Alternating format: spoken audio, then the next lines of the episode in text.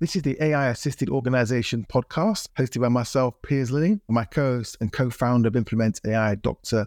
Aalok Shukla. So we're a bit late this week, aren't we? Because we've been so busy on uh, working with clients and, and, various things. Indeed. But it means there's more time for updates. Yeah. There's lots more new stuff to come out this yeah, week. we squeezed some more news in. So as usual, we're going to cover some uh, artificial intelligence related news that relates to business as opposed to just general news as well, because there's so much that the, the, pace of this news, we say every week, don't we? And you, you see this a lot, but you know, this has been a hectic week, but it's just constant. It's unbelievable. And then we're going to focus on the theme this week as well as our usual implement AI updates. But the theme is going to be which large language model, and you might think of that as a chatbot, depending how, how much you use it, which one do you use? There are more of them. They've been announced all the time. Uh, we're going to talk about Google and their announcement in a moment, which has been quite interesting about whether they're faking it until they make it, which is quite unbelievable when you think about it. We're talking about Google here. And, and the news for us really this week, we've got a bit of updates. We haven't done much too exciting. It's been working. But we uh, received a grant from Eleven Labs. So you may, yeah. if you followed our podcast, you'll know that quite a few times our AI of the week has been Eleven Labs, which is a fantastic. It's kind of text to speech. Now they're going, you know, now it's getting almost like real time audio. You're getting very close to. I've said this a few times to real time voice uh, as a new interface. So that's really exciting for us. So we, we get quite a lot of uh, ability to access te- technology. Yeah. So let's get on to the news. Voice is the new interface. It's been going on for a few weeks now, but uh, it is Google Gemini. So we didn't really cover it in the last pod.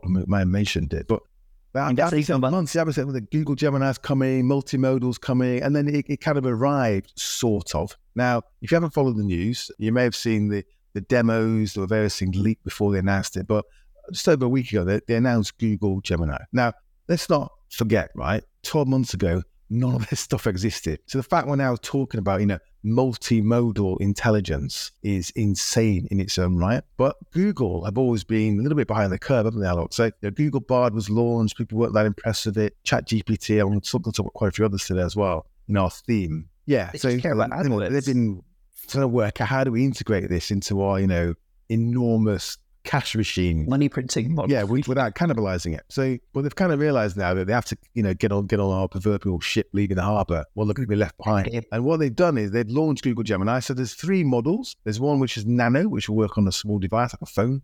And it's going to be on their um, on their new phones as well. Some of their I don't use Google phones, but it's going to be on the, the Android devices. And then Pixels. And then they've launched uh, Pro, which is the one that's now working within Google Bard. And the big one, the really clever one's Ultra they, they, announced it. They have some great demos of talking to the thing, understood drawings, pictures, games. It was a line well, Was it? What was it? The guy was doing hand signal.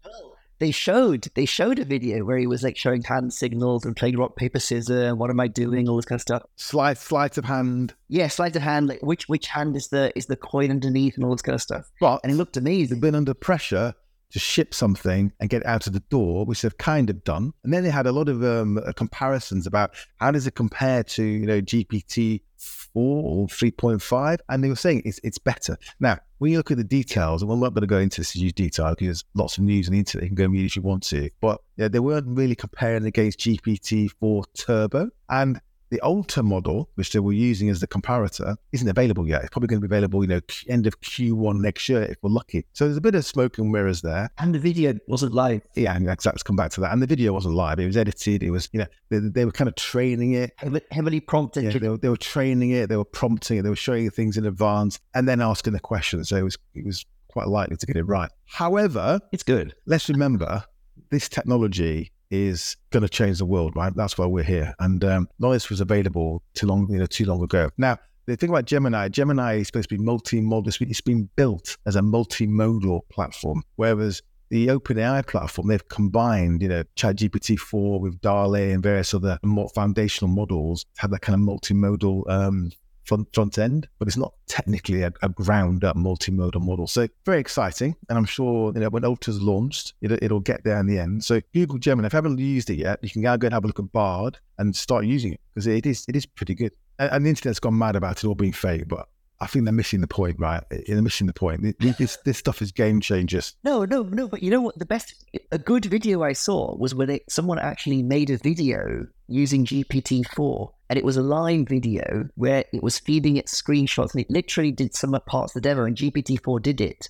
So he was talking to it, and it was saying, "What do you think I'm doing?" And it's like, you're playing a game, rock, paper, scissors. It did all that stuff. So GPT-4 Vision can do that, but the power is incredible. And I think the fact that those those three sizes models, I'm going to come back to that in the second part of this, where we're going to which LLMs to use, because this is a very key point now coming. Let's move on there. Um, so again, we, we always uh, sort of talk about you know copyright and various lawsuits because it is going to be important for law. And I'm an ex-lawyer, and I know how slow the law can be, but it's important for law and regulations to catch up with the technology. So you're now seeing that Getty uh, and Getty Images, if you use stock images, they've um, issued a, a, lawsuit against, against Stability AI, and, and, it's quite interesting actually. You see some of the when, when you create an image in um, in the stability models, you'll see that sometimes in the image that the AI has created, it puts the Getty Images watermark. yeah, saying, hang on a minute, yeah, yeah, yeah, it's not. It's, it's not going to have fucking album in court, is it? Let's face it, with a, a barrister holds that up, but um essentially they're saying, look, you're training your technology on our on our image stock, and we should be paid for that. Now, my personal view is, is you know, the law will work itself out. I think there's a public interest in being able to use this technology. So as a user, if you're a business owner, it doesn't really concern you. It's more like the, the record labels fighting with Apple Music and Spotify about who gets paid what. You know, we as the users, exactly. You know, we're going to have access to technologies for them to work out what the economics are and uh, how they're shared out. So let's move on from that. Now, Meta have launched, um, it's imagined by Meta. So everyone's trying to outdo each other on their various launches. Well, they've rolled out a new sort of generative AI um, experience, if you want to call it that, which it creates images by describing them in their natural language. So a lot of the kind of image generators, you have to use sort of particular prompts in a Midjourney can be quite technical, not particularly good when you're trying to use um, natural language. So this is it's a bit like DALL-E 3 and Midjourney and the other ones, but it's powered by Meta's Emu image generation model. And this does create very high resolution images. So yeah, the faster we move towards natural language, the better. Um, so that's uh, initially launched from Meta. Meta is still, you know, and we're going to talk about um, the law as well in a moment, EU, that the fact that Meta's open source may be an advantage to them. Now, on the models, we're going to talk about models a bit later. The other StableLM Zephyr 3B. When you say 3B or 7B, usually means 3 billion parameters. So these are small models. Some of the new models, like Amazon, are trillion parameters, right? So this is like 3 billion. So it's small in comparison. What that means, though, you can deploy this on edge devices and even IoT devices watches, phones, and that's where you really do want technology. You, you, want it on the move, don't you? On the go, intelligence everywhere. On exactly intelligence in, in everything. So you've seen this in know, Google Gemini Nano on devices in Pixel phones you mentioned exactly. earlier. This is another one of those models as well. So you're going to see more and more of these small models launched for deployment on, and they're not, not going to be as good, but they're going to be good enough to do what you need to do on that particular device. And no internet's needed for these. Yeah, that's the beauty of it. it. will be always on. So some of these things, um, you know, talk about how AI can change the world. You, know, you can have devices in the middle of nowhere where there is no Wi-Fi, there is no internet connectivity with access to technology. So you'll see that the Emad at, a, stability, he's very much trying to get you know, an iPad, which you know, or some kind of device in the hands of every school child in Africa, for example. One of these models working on it where there's internet connectivity or not. So imagine the power of that. So this is actually quite important. I think the really big news, going back to law and regulation, is the EU have announced. It's not, it's not actually it's not really law yet, but I mean, it's amazing to see. They've never seen the EU move this quickly. Well, they're leaders in even even faster than the US. Leaders in regulation, we're not necessarily in actually like helping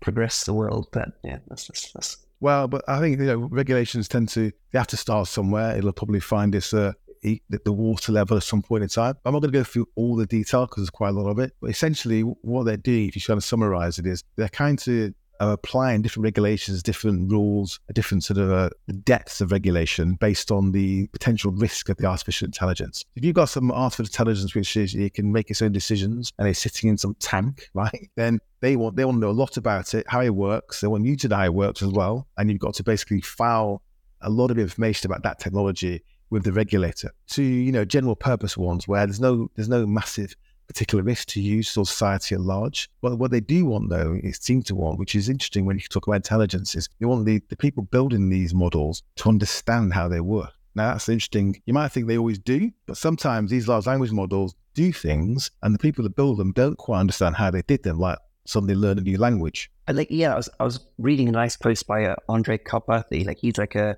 brilliant um, AI researcher. He was working on an autopilot before. He was working at OpenAI, and he was talking about like how people think that hallucination is basically like a, an error. And he was saying that actually all the LLMs do all day is basically dream. So they're, they're dreaming and remembering the world, all the information, the hazy states, and whatever you type brings out the dream. And it's just like, if you didn't like the dream, then that's the thing. So the thing is, they're so complex, these systems. I just think that they just rushed in too fast and they're trying to like celebrate. You look at some of their Twitter posts and stuff, it's, it's honestly quite comical because they're trying to like pat themselves on the back about this. But before they've actually understood everything fully. It'll have to be adjusted. You might find it's adjusted before it's actually enacted. So they, have got a list of prohibitions. Yeah. So things are like, you know, aut- autonomous devices or autonomous weapons, essentially. Things like using remote biometric identification. So this is used by governments like China, for example, to sort of manage people and where they are and how they're behaving. So they're kind of um, actually prohibiting some usage of AI, which is not a bad thing. Yeah, but Amazon's Rekognition does that. You know, it's available. You just can't use it willy nilly, you know, sitting in a, a, CCTV camera in Piccadilly Circus. So I think some of it they've kind of got right, but there are some grey areas where one of the big ones is that they're regulating the closed source, so the private, the proprietary models. what's interesting for companies like Meta, I mentioned it earlier, is that if you're open source, some of this regulation may not apply, which is interesting, isn't it? Because it still does the same thing. Yeah. So I don't fully understand the logic behind that. Actually, we'll do more it will do more. The, the, open source models have not been red teamed, so that they actually have like all the capabilities. So if you look at like some of the earlier OpenAI papers with GPT 3.5, where they were basically trying to like get it to do, let's just use the example of spear phishing emails or something different like this. Those sorts of things are like trained out of the new model, but like in open source models, they do everything basically. You know, so paradoxically, it's actually penalizing the people that are trying to do things in the. You know, but it doesn't make sense to me. It doesn't make sense why these powerful, super powerful open source models won't be regulated. Anyway, again, the new the news is the EU have made some uh, steps and, and regulation.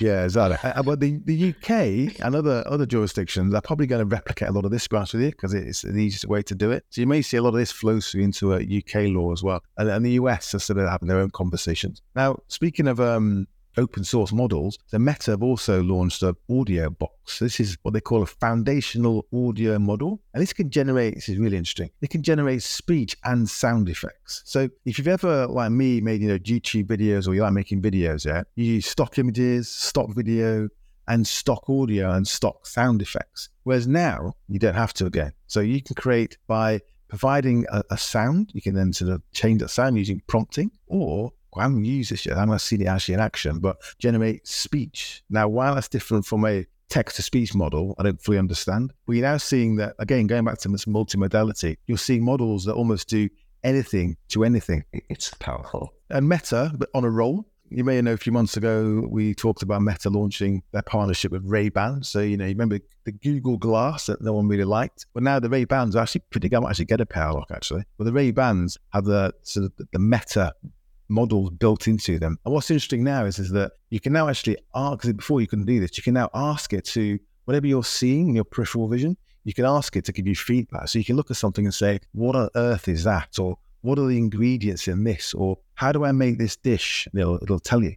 So you're now seeing that the kind of the image models that we're used to now, you know, more and more used to, are going to be available inside glasses. I mean, it's, it's running for accessibility people with poor vision and different things like this. Like, yeah, and also like we're moving to this whole augmented world where we'll have our knowledge layer on like everything we want to see. Like you're looking at a restaurant and you can see like what the reviews are straight away on Google, and all this stuff's going to kind of come, isn't it? Basically.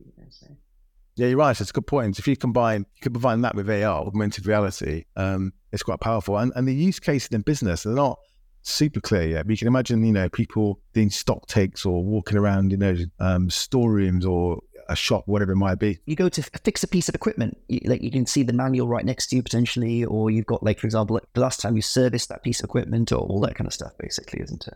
Yeah, so when Meta sort of went all in on the, you know, the sort of the metaverse, I was a bit skeptical about that. But I think that with their kind of AI, the open source models, AR, the, glasses, eventually we will end up, you know, roaming around the metaverse. It's probably a timing issue for them, but they're definitely making uh, great strides. They'll have AI contact lenses, and then now that you don't need to wear glasses, will you wear the augmented reality contact lenses when they come out? Probably. It's true, isn't it? I've, I've spent a fortune getting getting rid of my glass, my eyes lasered, and I go out and buy some flipping Meta Ray Ban glasses, big chunky sunglasses, so I can ask you how to make a pizza.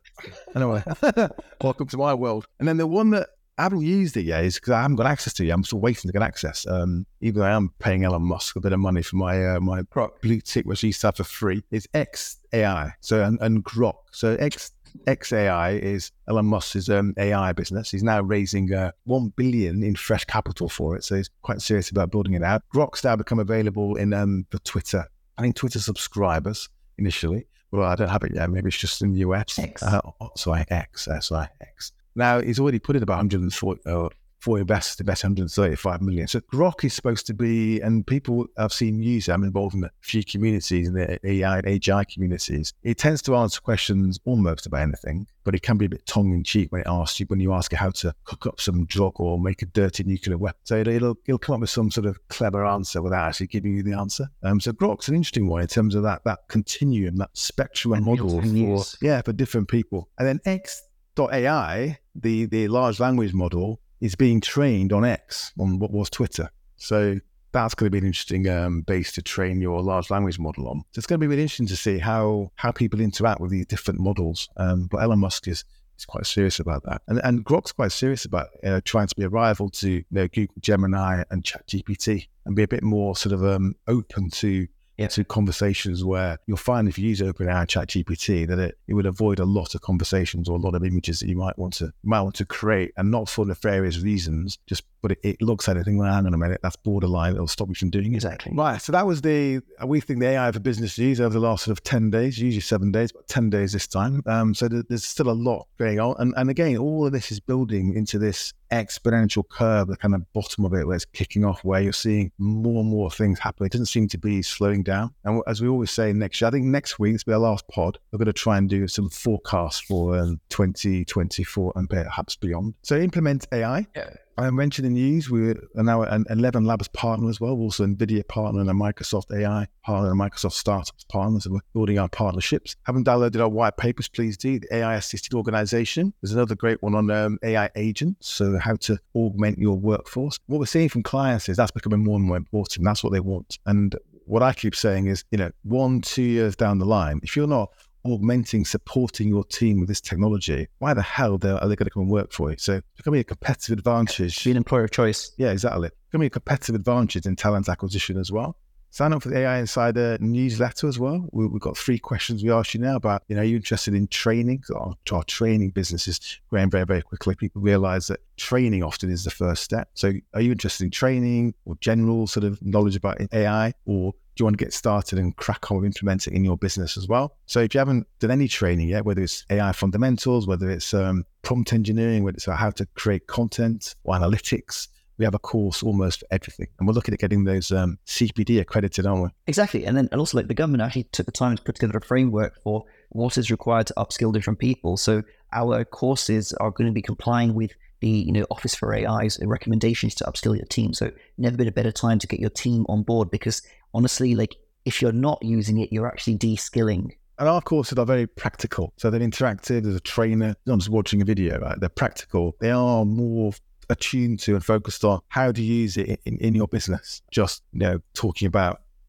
AI safety. It's not esoteric. It's actually practical and uh, actionable. Um, and then if you haven't started yet, what people are starting with is our AI Activate 60 day sprint. So it's policies, it's guidance, it's uh, automating a workflow, creating an MVP or proof of concept, whatever you want to call it, and then working with you to work out how do you go from being maybe no AI or very little AI to an AI city organization within one or two years. And the key is to start doing that before your competition does. That's our day job. Exactly. And then with like larger organizations, we have our AI Advantage program where we actually do deep dives into the data and help uncover and unlock different exciting opportunities. So yeah, something there for each each company. I'm, I'm doing more of those. And what's interesting is that I think that large organizations are always a bit more slow, a few more hurdles to uh, get through, but other organizations are realizing that given the data they have, the size of the customers, that their, their cost the base, their, their growth project, yeah, the opportunity to create value is uh, is very, very real. So we're doing more of the larger um, programs as well. Right. So that's implement AI. So let's move on to um, this week's theme. So know, we've talked through just this week several new models, you know, large models, audio models, smaller models. Google have launched a Nano, Pro, and Ultra, three different sizes of models. Talked about Grok, but there are there's a, a, proliferation of models, both proprietary ones and increasingly open source models. If you if you ever use Hugging Face, you can go on there. And lots of there's a, thousands of models actually doing lots of different things. But the, we're going to sort of really focus on the larger models people are used to, you can access, but also perhaps even pay for as well. So we've got a bit of a list here. So let's start with the, the obvious one. Yeah. So just one step before that, the question isn't which LLM. The question is which LLMs, because basically what you're only going to have is a spectrum where you're going to want things which are like without internet or speed or no com- communication needed to an API.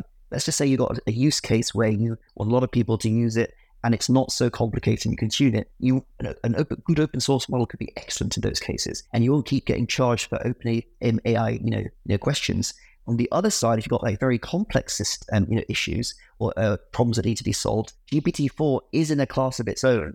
There's no other system that's kind of come close to it. Although there are some Chinese models and some other ones which are coming close to that. So there's a spectrum. So the key thing to think about is like, where are you going to be using it? Is it going to be like an offline device? It's going to be a mobile device. It's going to be like a you know a website. It's going to be like a kind of smart system with a camera. Where it's going to be. So that's the question to think about because it's going to be which LLMs that's the thing to think about, basically. No, that's a very good point. I, I don't think either of us either use one model. They're, they're good at different things. Now, you are seeing things like, you know, ChatGPT and Gemini, where they're becoming very powerful and multimodal. They can do lots of different things and cover quite a lot of ground. But even then, and we'll talk about a few now, the particular use cases where you want to do something something different. You might have a, a much larger context window, like you say, something which is on a sort of an edge device or watch different styles of answer. It's quite interesting as well if you use some of these platforms where you, you try the same prompt or the same yes. question in a different model and, and just learn and see uh, what the responses are. Let's, let's get our list. We've got a list here we've kind of put together. I'm not going to do every one of them because we'll be here all day. So GPT-4, GPT-4, GPT-4 Turbo, the new one, which is OpenAI. So this is the one I tend to use the most. I tend to use it for ChatGPT Plus. We use it for clients using the API because um, there's lots of different things. You've got different models. You can access DALL-E. But on the front end, where you're using the kind of the OpenAI interface on the web, like say GPT um, Plus, ChatGPT Plus, then this covers most ground. And I still think, and although Google Gemini have had this comparison against Ultra, it was Ultra against 4 was Ultra against ChatGPT 4 Turbo. There might not be much in it, but I I become personally more used to using Chat GPT 4 Turbo. It, I agree. It's it's very powerful and it's got all the different elements within there. So if you're trying to look at something which is let's call it like the most complex use cases, then that is a good one where it can do lots of different things and it can browse the internet and it's got different elements within there. So that's like a good general purpose validation model and like a very high quality one. It's the highest quality one at the moment. And if you're not using Chat GPT Plus as an individual to talk, I mean, I don't think I'll talk to anybody else now. Um, to talk to, to bounce ideas off, strategy. You know, we've been going through our business plan, haven't we? I mean, sort of going through the business plan and Correct. asking the questions about adverse engineering stuff. And I was giving it website, I was giving it a paper, I was giving it different information. It was it's brilliant. Yeah, it's fantastic. So you're not using it yet, then you, you should be. So the next one is, is again, it's OpenAI again. It's GPT, but it's 3.5. So this is the one. It's a precursor to it for and full turbo, and you can use it again in the in the chatbot. Also, you can use the API as well. So this is cheaper, it's faster, and it does most things you need it to cheaper really applies to like business applications, right? So if you're trying to build a system which is going to have some intelligence in it, and then every time it asks, you know, the, the OpenAI for some some more answers, that's where it gets cheaper and faster. So the complexity of answer isn't as high, but for most situations, for you know,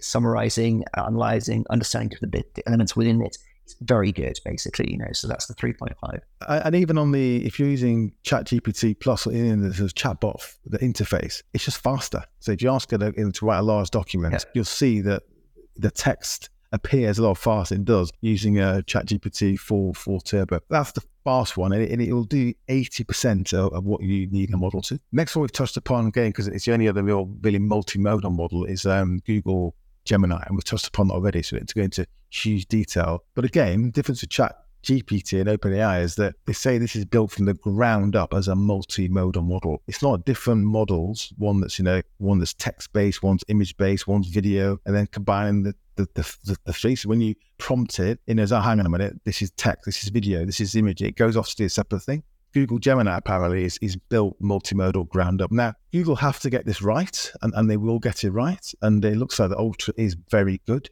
It's just a lot of people just, you know, just make a lot of noise about is it just quite as good as uh, OpenAI and ChatGPT? To some extent, who cares? These are extremely powerful models. We haven't really used um, Gemini yet at all in terms of the, the backend build applications. It's kind of still locked within a kind of a framework. So we tend to use um, OpenAI's APIs more than Google or any other ones because they're easy to access, or or Claude or Llama as well. So that's Gemini. Another one really which we, we have used is, is Meta's Llama 2, another fantastic model, uh, open source as well, and very versatile. Yeah, it's very powerful. There's a word version with vision already as well. And so you can have like a very fast general purpose model. But the thing with those is because they don't have to connect to the internet, I, well, I mean, like they, they, can answer very, very quickly, basically, right? Like, you know, you can run them privately or for your own instance. And, and again, that means that if you've got lots of users using it, you're not going to run up a huge bill from OpenAI or someone like that. So Llama 2, you know, is, is a very good model, basically. And it's fast, isn't it? We use one of our own applications, and it's just fast. Like, when if you're using, you know, Gemini or Bard or ChatGPT, you're used to a certain pace of how these things generate text. Um, you use some of these other open source models, especially if they're sitting on your own infrastructure and they're just super fast. Kind of, it's like mind blowing. So that's Llama 2. Another one we we use quite a lot, and it's, it, it's quite funny. It had um, had a very large context window, and then ChatGPT 4 Turbo came out, 130,000 tokens. I see you and I double you. Yeah, and Claude went to 200,000. Now, some extent, in most cases, whether you've got 130,000 tokens or 200,000 tokens, doesn't really matter. It's more the, the quality of the output. And what Claude is Correct. very good at, especially you had to prompt it properly, and so we do our prompt engineering courses, because sometimes these things can use information resolution in the middle of large documents. So if you hide, a, say, a, clause in a very, very large document and upload it and ask questions about that particular piece of information, sometimes they can miss it. So you need to be aware of that. But Claude is very good at a lot of context if you need it, but also generating longer documents. You'll find that if you use ChatGPT sometimes, yeah, it kind of it kind of runs out of steam after about 500 words. Yeah, and, and sometimes I found that like even with um, GPT, I think I shared with you, like like I put like a, I was getting it to critique an email, and I put like a screenshot of the email on, and it was misreading some of the stuff in, in GPT from from the actual email. But like I find Claude very very good for like business business purposes, and and the quality summarization and the different elements from within there are very good as well. Claude, if you haven't used Claude, uh, Claude two now, it's definitely worth going to have a look at. We like ChatGPT as well. We use the API. Yeah, we use the API more, but you but you can. I've signed, very fast. I've signed up for the, the paid version version as well. So you can, there is a paid version now, which is uh, worth having a look at. And I say that ChatGPT and Claude are the ones we use the most, although I'm going to have a much more of a play now with um, Gemini. Next one really is, it's not really, its laws are not really available yet, is Amazon's Q. So this is a it's tailored for business applications. It's more kind of and Amazon's got this enormous basic customer using AWS. They need to make sure those those workloads don't disappear to Azure or somewhere else. Yeah, because they're AI enabled. So they need to make sure that's why they're building these very, very large, powerful models. Exactly. So Amazon Q is tailored more for business applications. So it's allow you to sort of talk to your documents, understand what you've got sitting in there up there in the cloud. Haven't really accessed it yet, but that's something which is keep an eye on Amazon because again, just like Google, they have to be a player in this game. Otherwise, AWS is going to have a, a, problem. They grew because of AI, like the, the whole personalized storefront and everything like that. Like they've been doing this for a long time. And machine learning. Yeah. they've had machine learning capabilities um, in AWS for, for years, but not cheap, but they've been there. Now, some other ones which you've probably never heard of is uh, there's one called uh, Mistral. So they've just raised uh, $415 million or something like that in a Series A round of finance, which is just, again, insane. And again, that's another LLM, which is very, very fast. And the beauty of these models is, and we'll talk about, you know, it's a bit like a Grok. We've mentioned Grok. We're not Grok's not in this list, but Grok's another one where they will answer almost any question. They're kind of uh, less laissez-faire. They're kind of free speech, um, carefree, they call it. And they've got this kind of hacker attitude. So some of these models the, the people that make them are very nervous about what they're going to be used for. Whereas some of the models, and this, is probably right to some extent, with some regulation around it, they're much more um, laissez-faire. They will respond to anything you ask them, anything you ask them to do. This one's um, for a French team, so it's very good with like French, Italian, some European languages and everything like that. But at the same time, also, it's, you know, very powerful and nothing has been gated off. You know, so it's an open source model. And, and I, is, it, is, it, is it nothing? So, so could you, could you ask me about adult content? I haven't tried, but like, uh, um, um. good answer. good answer. Um, but, but, but leave that for you. yeah, yeah, exactly. I, I wonder, but I wonder if what lets you do that. That's, that's so. So there, there, let's face it, there are people, have businesses in let's say adult entertainment or gambling, Yeah, be. yeah. Want to generate content. A lot would run away from it, but some of these models won't. And also, there's another point, good point you made, Aalok, is that most models expect you to engage in, in English. That is the language of Yeah. um, large language models. So if you're not used to working English or don't want to, find the models that are uh, designed to create in your language are better. This model also has a very different, slightly architecture. It's called the MOE Mixture of Experts architecture. And I think this is actually the way that a lot of things are going to go, where it's not going to be like one intelligent system necessarily. I mean, this is one system with different layers doing different bits, but there's going to be a way that we're going to go towards this kind of like agent or this kind of team approach where there's going to be different AIs specializing in different things and helping in that way. So Mistral works very, very fast. And um, yeah, I, I used it on the Perplexities um, playground. So like we're going to, we're coming to that one now, isn't it? Like Perplexity AI. That's the last one. Let's talk about that. Perplexity AI, which is fantastic. So you used it recently, haven't you? It's so good. It's so good. So like, so, so they've got their own LLMs which are trained for like some of their search data. So basically, they're like the the next Google. Let's call it that, right? So Google has let you search, you get ten blue links. They think people need more than ten blue links, so they create the search engine which is basically a cross between ChatGPT and Google. So you can ask any kind of question, it will answer for you, but it will also give the references which are different web pages. And personally, I'm finding that so much better for like research. But they've got their own LLMs which they've created, which you can access via API, which are very helpful, very accurate. But then they've also got all these other ones like you know Mixtral and different ones like this Llama within their playgrounds. If you actually go to the Perplexity Lab and playground, you can actually test these different models and ask the same question to different ones. So you can just click out which LLM you want underneath it. So that's actually a very good and very fast way to get a feel for like what these different models are like. Yeah, Perplexity again, as Aalok was saying, very good for um, research if you want to make sure that you capture all the, all the various sources and where, where this information is coming from, which is going to be a huge problem in the future because you won't be able to rely on any content whatsoever, whether it's real, whether it's tech, whether it's written, You're whether it's pre- audio, whether it's video. Pre 2022 or something like this, or pre 21 or something. yeah, but no, but provenance in terms of where this content is coming from, these answers, is going to become really important. Make sure it's not just some hallucination as well. That's our list. That's the list we think are the, the ones that are most worth going to spend some time with and using. The ones that we tend to use, or Yeah. my name's Mistral myself. And Amazon Q is not quite available yet, but it will be to um, corporates very, very soon. And then the other ones are, you know, you've got Microsoft, you're going to have Copilot. I'm not sure, I'm not entirely sure right sitting here right now, whether that's um, a Microsoft LLM or I think they are using OpenAI, aren't they? but they're but they're releasing more actually, and they're under investor pressure to show that like they have spread bets, not just OpenAI after that whole debacle that happened afterwards. Actually, so they're they're actually releasing quite a few models of themselves. Aalok, you're right. What you said is absolutely right. So go for those lists, play with them, and you and you'll find you'll probably need one to three models to, to do what you want it to do, no, no matter what you want to do. You'll have like one general purpose, which will be like your go-to. A bit like yesterday, I was working with GPT four and with Piers. We were like, was almost like a third partner that we were doing the kind of meeting with, isn't it? Like to go through the business plan. The second what type you'd want is if you've got some business applications, you'll need something which has an API, which can then be answering things very quickly. So depending on the use case, you might have different ones that you might prefer to use. And then the third one is like if you've got applications which you want to run fast without internet or with internet, but just not be limited by usage or billing, then that's where you've got an open source model. So really, there's the kind of the three things. There's like the, the general day to day, there's your API type one, and there's your kind of like let's call it offline or like private type um, interface type model. So let's get on to AI of the week. Now we've been focusing the last couple of weeks on audio. So you know we're entering a world, as I keep saying, about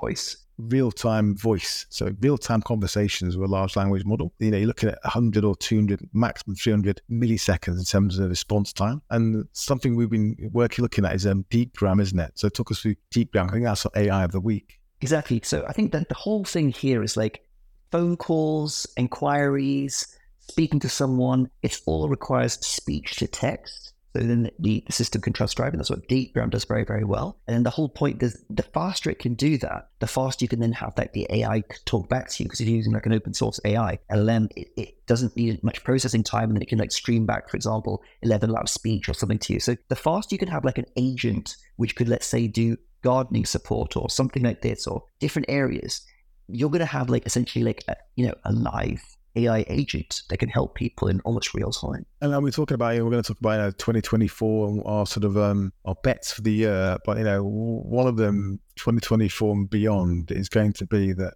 voice, real time voice powered by these models is going to change the customer service game completely. Yeah, there'll be two things. Like that's one of them. The voice everywhere is going to be like a massive thing, and intelligence everywhere. Any place you've got a white box to type text, there's going to be an LLM helping you. Or devices. Still waiting for um, Alexa to get its act together.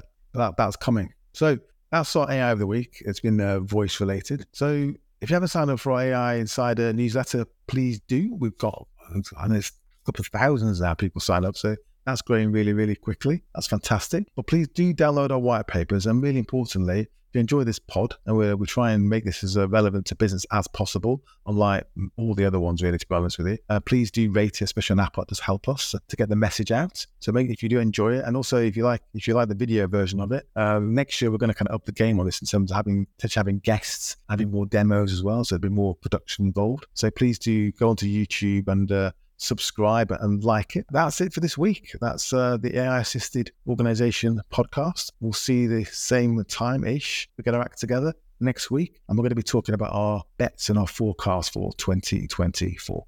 See you then.